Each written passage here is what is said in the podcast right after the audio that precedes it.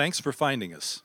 This is a message recorded at Fairfax Assembly in Bakersfield, California. You can find out more at fairfaxassembly.com. Well, it's been more years than I care to think about. But it was a Christmas time, and we went down to the Christmas parade downtown. And uh, one of our middle girls, Emily, was pretty small then, four or five, I don't remember, but along in there. And it was the year that more than anything, she wanted an angel Barbie. That was the big gift for her that year, the angel Barbie. Anyway, we went down to the Christmas parade, and, and um, I remember that particular year, my father in law and I, Jack was still with us, we were on one side of the street, and if I remember the story correctly, uh, Noxie had gotten in some kind of a verbal scuffle with some people down there. And so, for that reason, Jack and I thought it would be better for us to be on the opposite side of the street from her. Because I don't know how Jack felt, but I didn't want to fight my way out of there. So, I had on one side of the street, I was, we were watching the parade, and, and uh, Jack and I decided to try and beat some of the traffic that would be exiting at the end of the parade, that we would begin to, to walk toward the car and uh, the parade was still going on, and we were walking toward the floats as they were coming on, so we weren't going to miss anything because at the very end, who is at the Christmas parade but Santa Claus? And of course, Emily wanted to see Santa Claus. And so we were walking toward, and we got to the corner where everything was turning onto the parade route, and here comes the very last float with Santa on it. And, and I'm holding her, and we're walking sort of away, and she's waving at Santa, and, and the float turns the corner and gets as close to her as it would ever be. And there is Santa himself, and he looks right at her. He leans over and he waves at her, and I'm holding her like this, and she's back that way. And she saw her moment and seized it, and she yelled as loud as she could, Angel Barbie! Just so he'd know. It was kind of a now or never moment for her just to get that request in. It was raw desperation, I think, that drove that angel Barbie request. And today we're going to we're going to see a man that is also in a now or never encounter with Jesus. I want you to turn to the Gospel of Luke 18 as the chapter I thought a lot about this man's now or never encounter. If you're a Bible reader, you're fairly familiar with this story, and you know it maybe in several different retellings, because three of the gospel writers tell this story in some form or fashion. And it's one of those stories where the critics have seized upon it and said, aha, there are contradictions in God's word the stories don't line up. Because you see, when Dr. Luke, the one we're looking at today, when he records the healing of a certain blind man, he tells about it as Jesus is approaching Jericho, the city of Jericho. While Mark, when he tells the story of the healing of the blind man, he gives him a name. He says his name is Bartimaeus. And he talks about it as Bartimaeus is waiting there and Jesus is going out of Jericho. With Luke, it's approaching Jericho. With Mark, it's going out of Jericho. When Matthew tells the same story, he records the healing of two blind men as Jesus again leaves Jericho. So the critics seize on this and they say, Aha! You see, we told you that God's word is not reliable because these stories they don't line out. These parallel accounts raise all kind of difficulties about the location of the miracle and the number of people that are involved. Well, the problem of the location of the miracle can be reconciled when you observe that in the ancient world, in the time of Jesus, there were two Jerichos. Herod the puppet king who was dragged kicking and screaming to convert to Judaism, had built another Jericho, different from the ancient Jericho.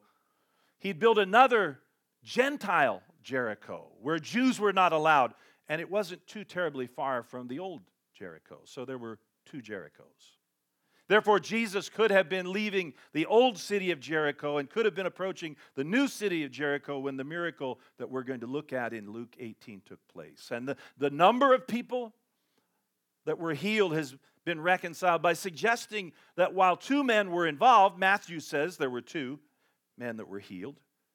Mark and Luke, they talked about the more conspicuous of the two. And after all, two doesn't mean there can't be one. The correct solution may even be simpler than that when you think about it. It could be that the three Gospels are recording different events that took place about the same time. That's certainly possible because they over and over again record the fact that Jesus often healed the multitudes of people in many different places. So Jesus may have healed one blind man as he approached Jericho, and he may have healed Bartimaeus and two others as he departed from Jericho. And it could have been all different times. So it's not hard to reconcile. So, no real contradiction here. But the story involves this blind man. We're given to know that, like most blind men, because blindness in that day, for one reason or another, was fairly common, and if you were blind, you couldn't work, you were also a beggar. So the blind man is begging, sitting by the side of the road begging. He's completely at the mercy of everybody who passes by. He's begging as he does every day. And as he's begging, he hears something. Now, I'm not sure if it's true or not, but I've heard people say that when you lose one sense, in this case sight, your hearing is improved. I don't know if that's true or not.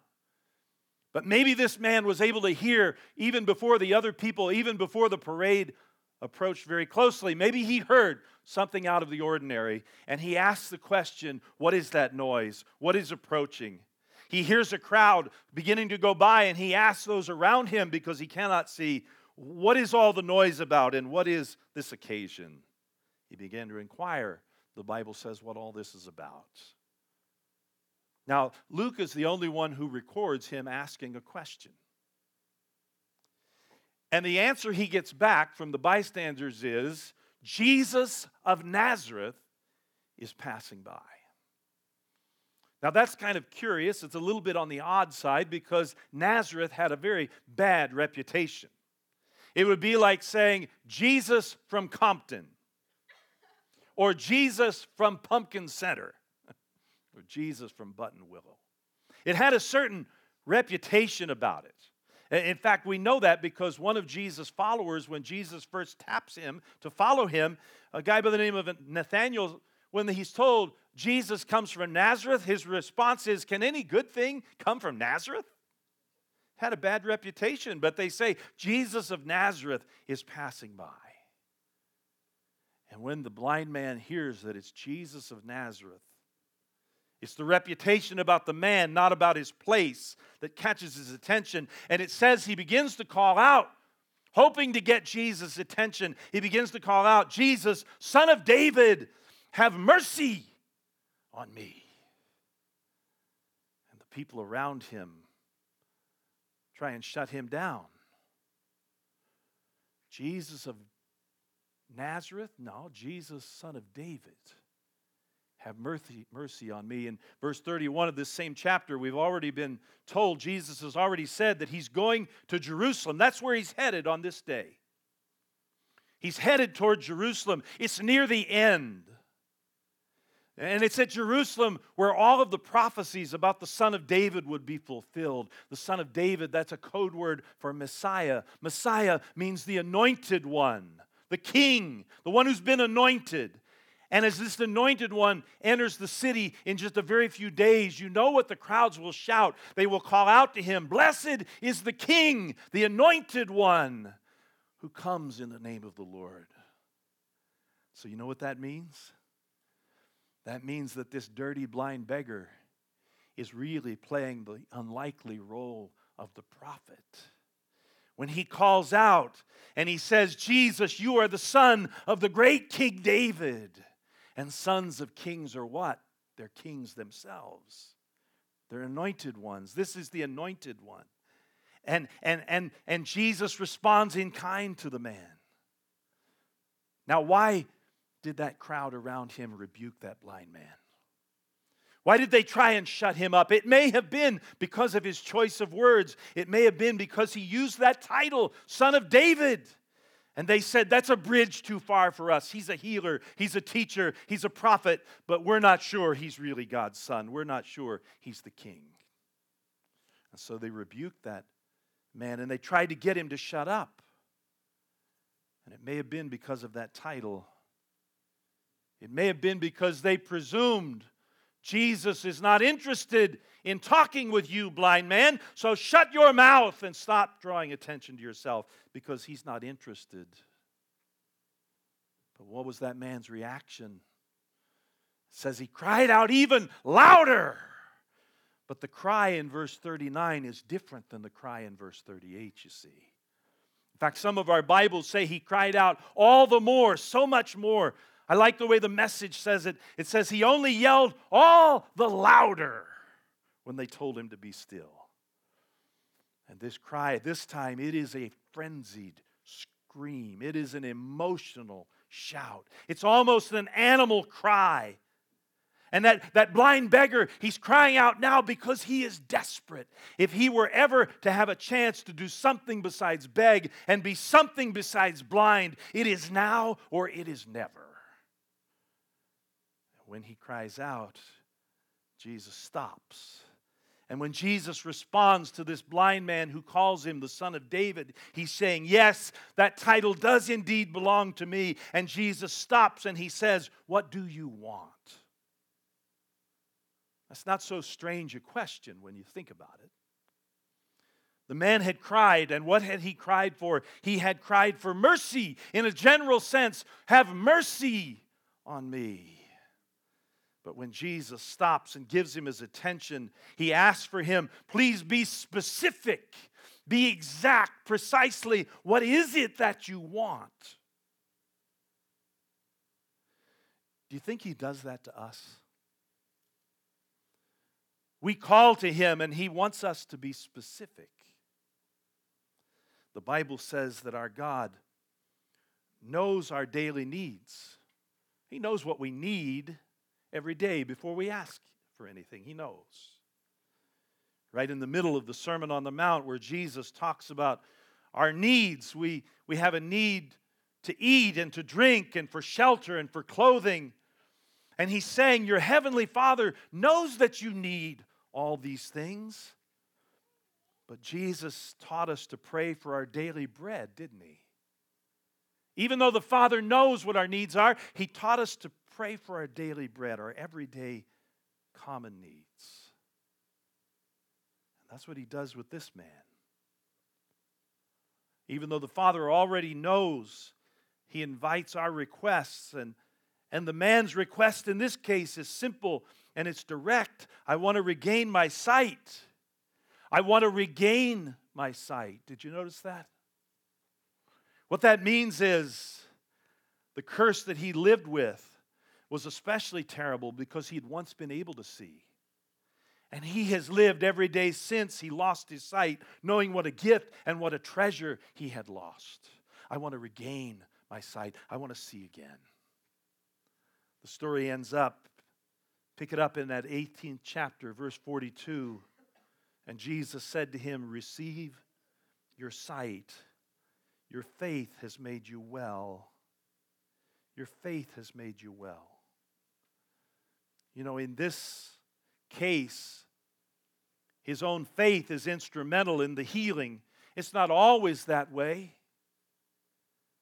Jesus caused people to rise from the dead, and it wasn't their faith that did it. But in this case, he's saying somehow your faith is instrumental. Don't ask me why the Lord does it one way sometimes and another way another times. I don't know.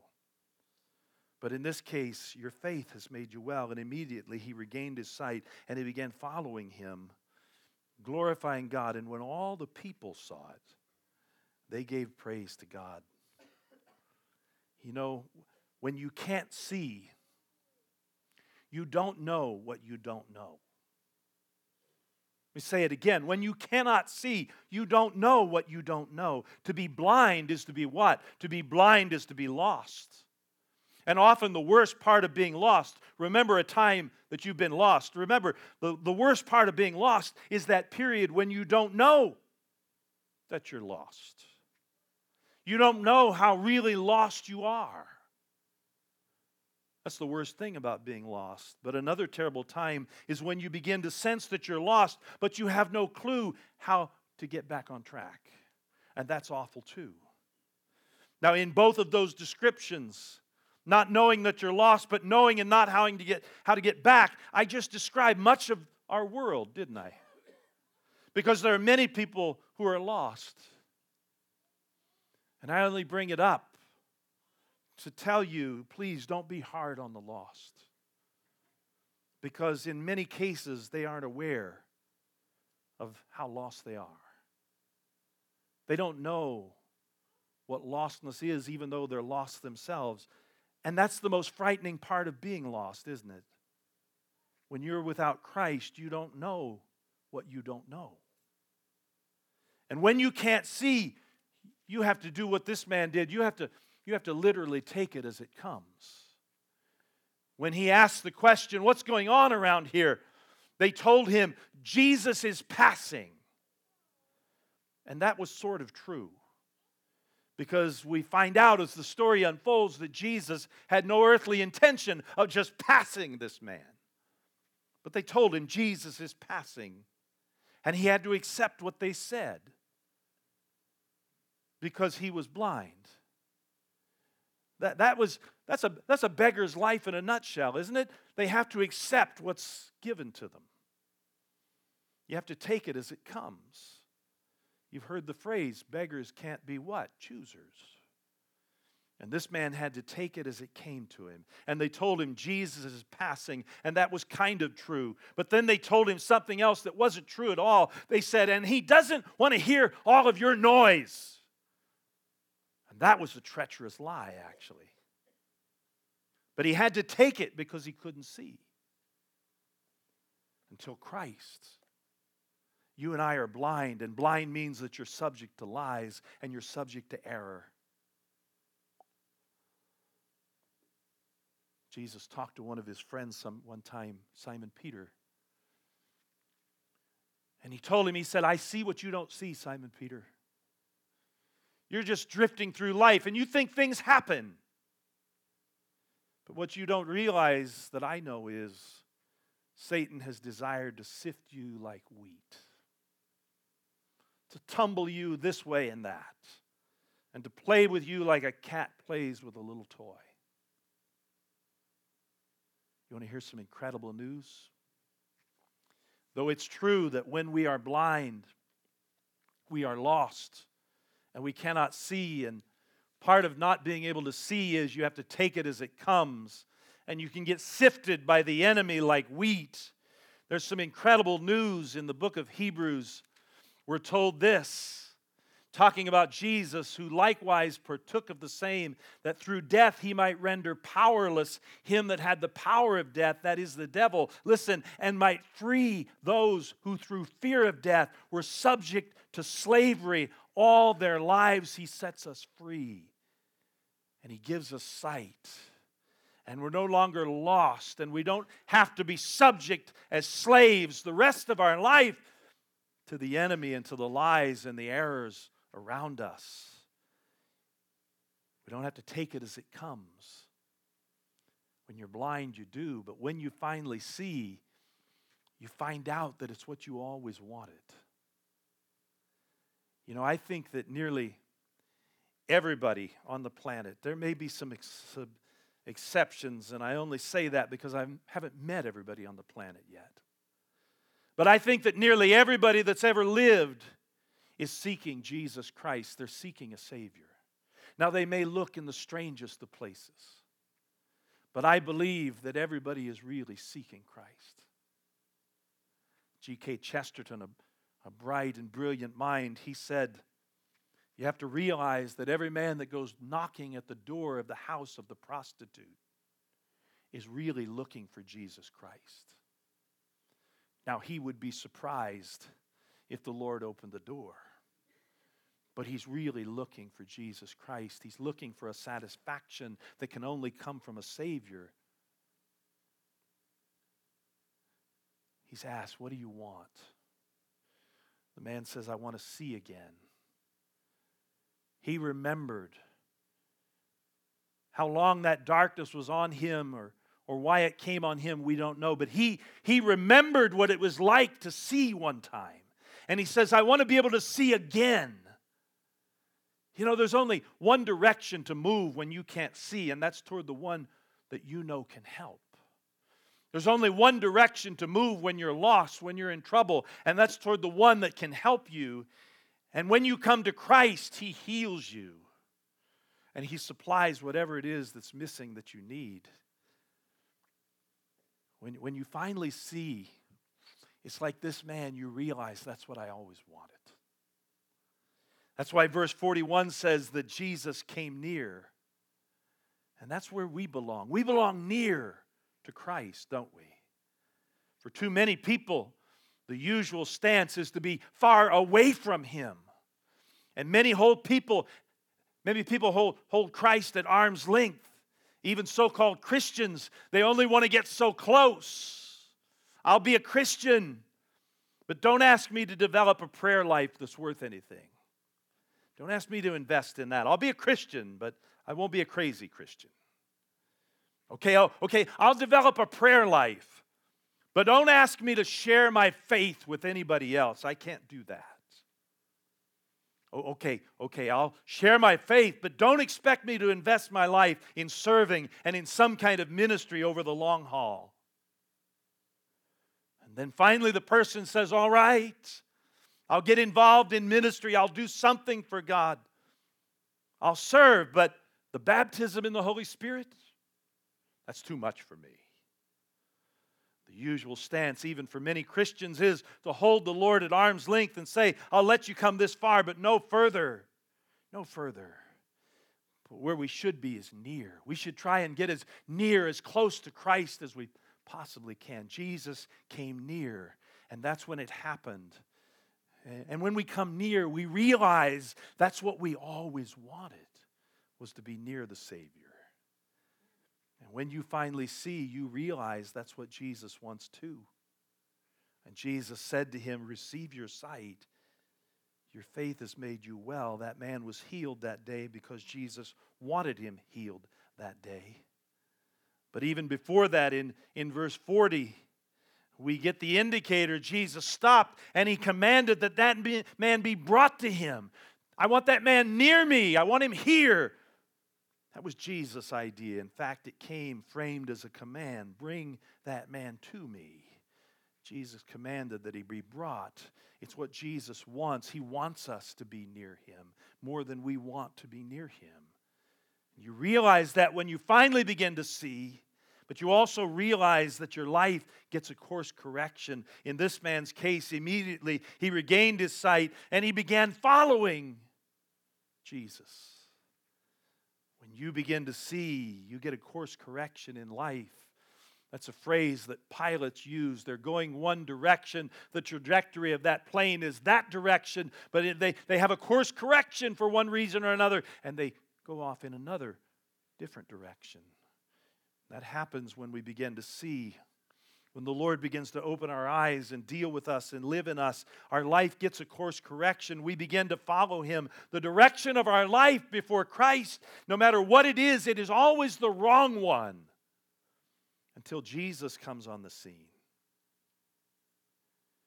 My, my dad, his whole life long, almost, except for the last 10 years, he was looking, looking, looking he would dabble in this and try that, and Jehovah's Witness one week and Mormon the next. And then he was a spiritualist, and, and then he read New Age books, and, and then he dabbled in this and tried that. And I, I used to say, Pop, you change your religion with your shirt. Seemed like he did. Until he was led to Christ, and when he met Christ, he never turned back. And he never picked up the old books and he never went back to the old ways and the old search. Why? Because he was satisfied that now he was going in the right direction.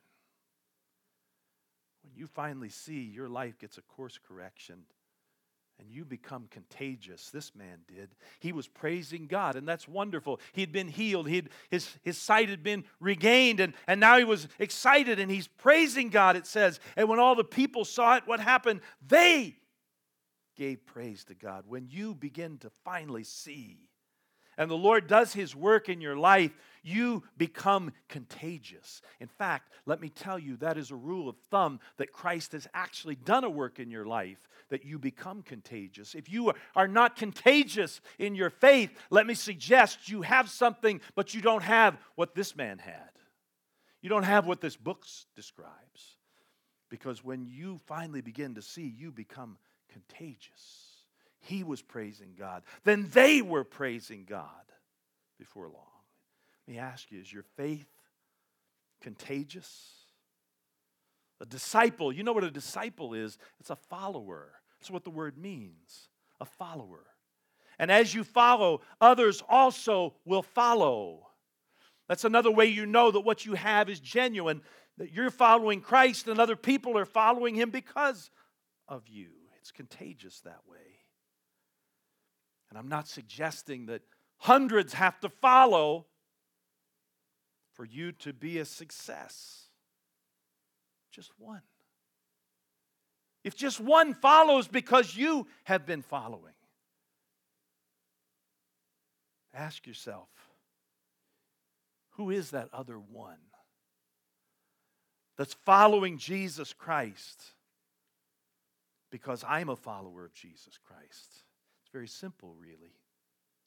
Disciples of Jesus make disciples of Jesus. Just one other person.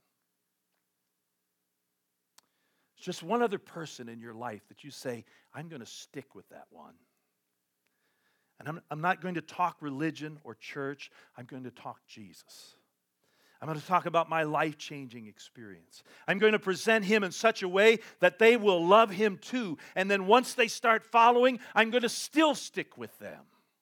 I'm going to show them how I read the word. I'm going to tell them what he tells me. I'm going to show them how I pray and how I seek God's face. And, and I'm going to open the door of my life and I'm going to let them see what my walk with Christ is all about the good, the bad, the ugly, the warts and all, the victories, the defeats. I'm going to let them see that. That's what making a disciple is all about, you see.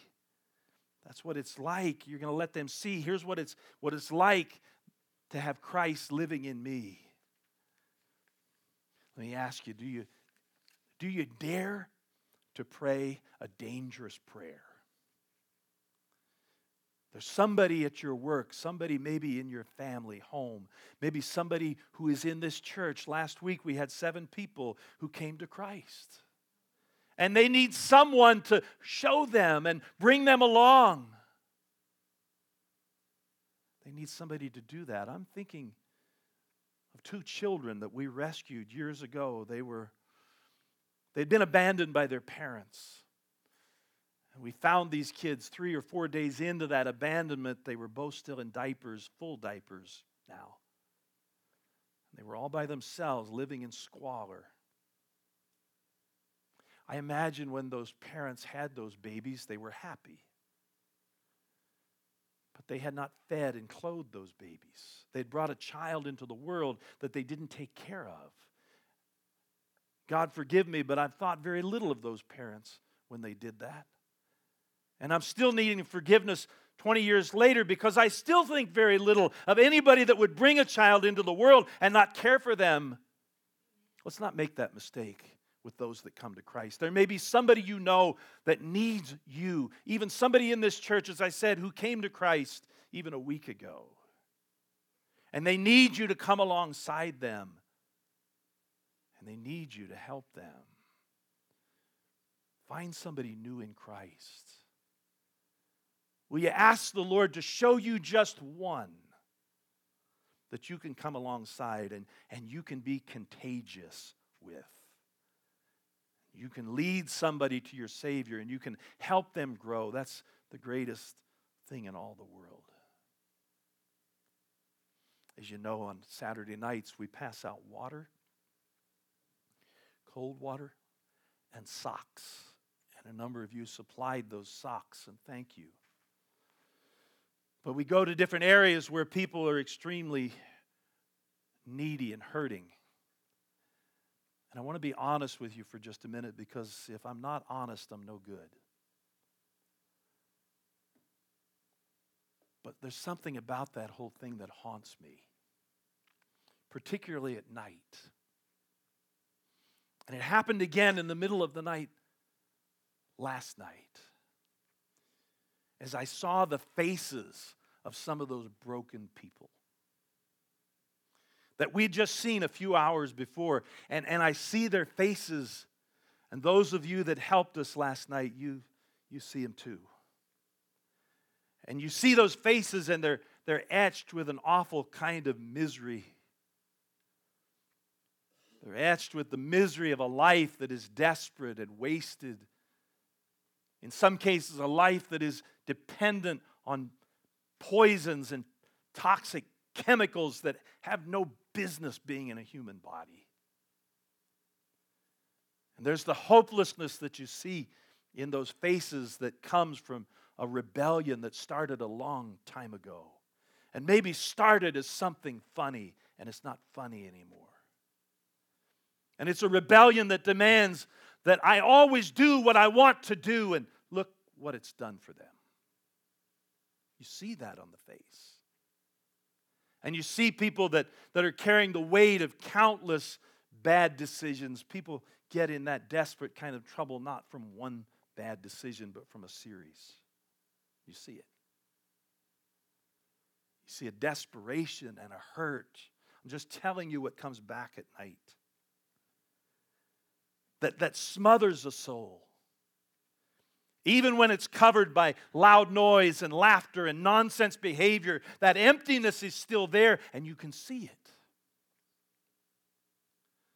So I, I see those faces at night. And you know what I wonder? It's not just sympathy, but I wonder what went wrong. And one of the things I wonder is how many are broken because some follower of Jesus did not tell them what they knew about Christ. If you talk to many people, they will tell you, oh, yeah, I've heard about Jesus. But what did they hear? And who did they hear it from? And so I wonder how many are there because some follower did not take the time at the right time to show them what they had been shown themselves by Christ. That somebody didn't come alongside that newborn and nurture that new faith. They may have been birthed and then they were abandoned. And I wonder at night, as I look on that awful waste, I see what, what a neglected sheep looks like unfed, untended.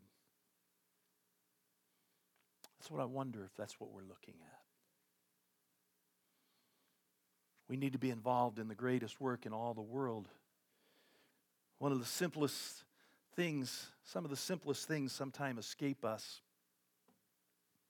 At the end of John's gospel, Jesus, risen from the dead, has called the midnight fishermen to the shore, and there he provides a breakfast for them, and they realize then who he is this cooked up breakfast. And he pulls aside one of the men for a private interview.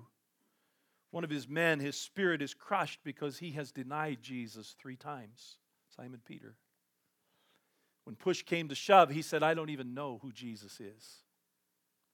And Jesus died alone. That's been working on Simon Peter for a long time now. And so Jesus pulls him aside and he begins to deal with him and he says, Simon, son of John, do you love me?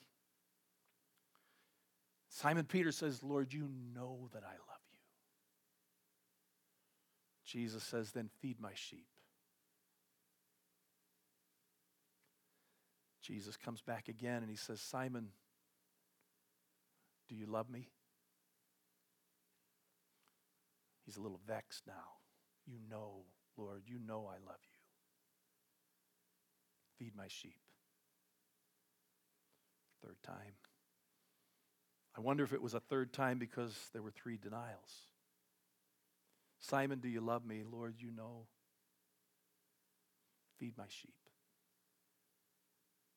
I think when we see people that are broken and lost, like the ones I described for you, that what we're seeing is the awful waste, what lost and neglected sheep look like. We need to be involved in winning people to Christ for sure, but then just spending time with just one, just one. And that'll make all the difference in the world. You've been listening to a slightly inspired message from Fairfax Assembly, a different kind of church in Bakersfield, California. Find out more at www.fairfaxassembly.com.